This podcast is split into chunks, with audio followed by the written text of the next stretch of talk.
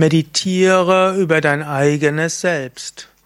Kommentar zum 381. Vers des Vivekachudamani. Shankara schreibt, Ewig scheint dieser Atman, das höchste Selbst, der wesenhafte, strahlende Beobachter von allem, immer offenbar in der Hülle des Intellekts. Mache diesen Atman, der sich vom Unwirklichen unterscheidet, zum Ziel deiner Einkehr Meditiere über ihn als dein eigenes Selbst und löse dich von allen anderen Gedanken. Ewig scheint dieses Selbst. Mache dir bewusst, im Inneren bist du immer das Selbst.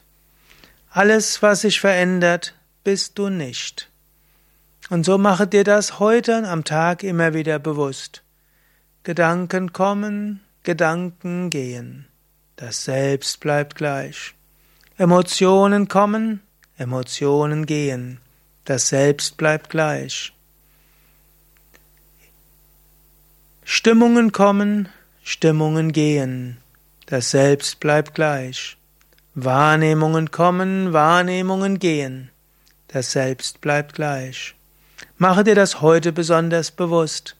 Mache dir öfters bewusst, wie Gedanken in deinem Kopf sind und mache dir bewusst, wie sie wieder gehen. Spüre öfter die Stimmung und sei dir bewusst, sie geht wieder. Spüre etwaige Emotionen, spüre, wie sie gehen.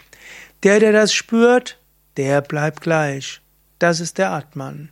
Und wann immer dir es gelingt, den Atman, das Selbst wahrzunehmen, ohne dich zu identifizieren mit allem anderen, bist du in der Freude, in der Wonne.